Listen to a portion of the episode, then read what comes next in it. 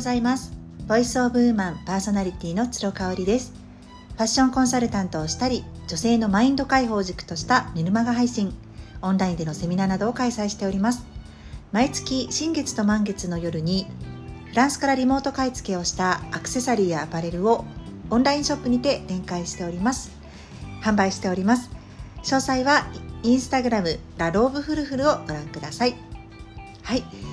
えー、っと私今期のねドラマそろそろ年末に向かって最終回を迎えるあの直前という感じの時期に入ってきましたけれども今期ね一番ハマったドラマはやっぱりスナック傷つきかなっていうふうに思います。増田絵里さんが原作の小説で原田知世さんが主役なんですけどなんともねこう不思議な存在感を醸し出すお酒を出さないバーの女主人の役なんですね。でそこにこうあの毎回毎回違うお客さんがふらっと立ち寄るっていうあの1話完結のお話なんですね。1話完結の話って面白いですよね。毎回毎回ゲストが違っていてただこうそのドラマの方向性みたいなものは変わらないっていうところがなんか見ていてすごく安心感がある感じですね。なんかあのー、この前ねネイルに行った時にネイリストの翔子ちゃんからあのー、秋元康さんのドラマ今やっている「真犯人フラグ」だったっけな、うん、がすごく面白いですよって聞いたんですよね。ハラハラドキドキのドラマもね、まあ、見るっちゃ見るんですけどなんかねやっぱり私こう見ていてほっこりするような派手さがないような感じのドラマが好きなんですよ。そうなると深夜ドラマが多くなるかなっていう気がしていてね、ま、深夜ドラマっておそらくこう言ってはなんですけど予算とかもそんなないかなって思うんですよね月9とかと比べて。でこうあのー、キャストの方の派手さとかもない代わりにその役にすごくぴったりな方をキャスティングしているような気がするんですよ。韓国ドラマがね今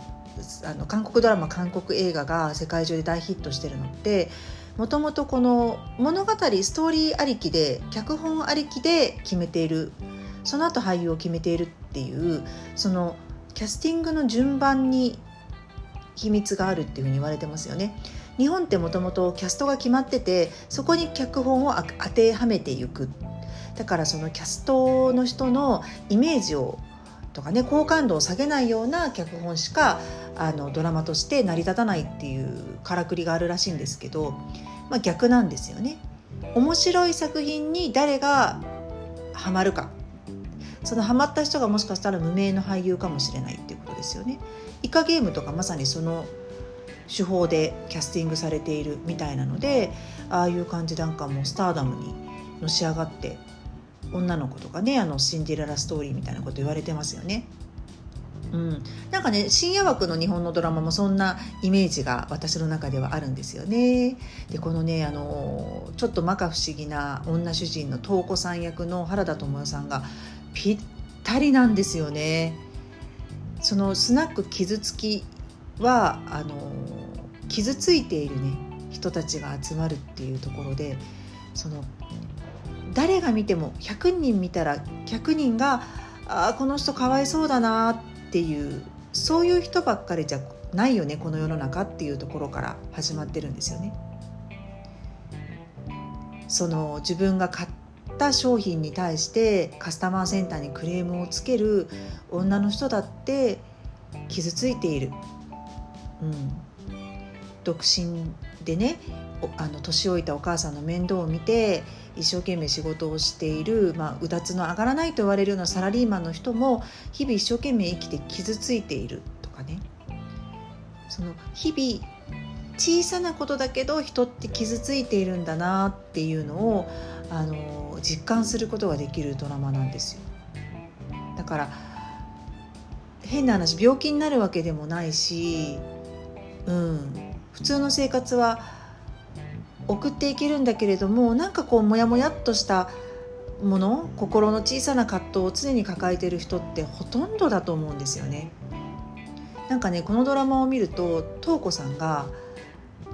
分かりやすい励まし方をしないところがすごく好感が持てて気づきがあるんですよね。瞳子さんはねとにかく美味しい飲み物と美味しい食事をね出してあげるんですね。お酒が置いてないバーなのでソフトドリンクなんですけど例えばオレンジジュースだったらきちんとオレンジから絞ってレモンも絞って入れてあげるとかラッシーとかもすごい美味しそうでした。ヨーグルトと牛乳でねミキサーにかけて作っていたりとか。あとオニオングラタンスープを作ってたりうーんカレーライスも出てきたかな。とにかくねすごく美味しいものをね食べてねそこでこう一旦傷ついた人たちの心ををあの胃を満たすことによってちょっと緩ませてあげてるっていうここまでねどんな人が来ても同じ感じなんですよ。でその後に例えばこう歌を歌って発散したりとか踊って発散したりとかそうあとエアギターをするとかね人によって全然違うんですけどそれをこうね彼女が提案していくんですよ。最初もうそんなのできません恥ずかしいですって言ってた人も自分の気持ちをねアウトプットすることによってすごいすっきりしてお店を後にするっていうねなんかね見ていてうわ頑張るぞうおーっていう感じじゃないんだけどあーなんか毎日一生懸命みんな生きてるしみんなそれぞれ傷ついてるし人に優しくしようって思えるようなドラマなんですよね。コンクールはねあの今期のクールは私はスナック傷つきがダントツ面白かった。まだ終わってないんですけどね。あと何話か残っていて。あと12話で終わりなんじゃないかなと思うんですがあのーちょっとミステリアスな瞳子さんのプロフィールなんかも分かったりするのかななんて思いながら。あんななんか商売気がなくて生活成り立っていけるのかなとかねちょっと老婆心ながら 思ってしまったりとかするんですよね。うん昨日何食べたの？映画もね今週見に行ってきましたけれどもやっぱりあれもねあの波あり谷ありあるんですけれどもそのドラマティックな展開っていうのは一切ないながらも人の生活って大なり小なりこういう感じでいろいろあるよねっていうのを自分に投影しやすい感じですね、まあ、あのゲイのカップルの、ね、話なので環境の差こそあれっていう感じなんですけどあとはこうあやっぱりこう食事を作るってすごく心も手もかけて心ここ込めて作ると美味しいよねとかね。うんなんか手が込んでなくてもやっぱりこう集中して何かこう手を動かして作るものっていいよねいいよなって思わせてくれるようなねそういうドラマですね。来年はどんなドラマに会えるのかななんて思いながらまたワクワクしてあのテレビジョンなんかをね買って調べてみようかな。1月からのドラマのこと思っています。皆さんにとって今年2021年お気に入りだったドラマ韓国ドラマでも何でもいいんですけども何でしたでしょうか？またよかったらコメント等で教えてください。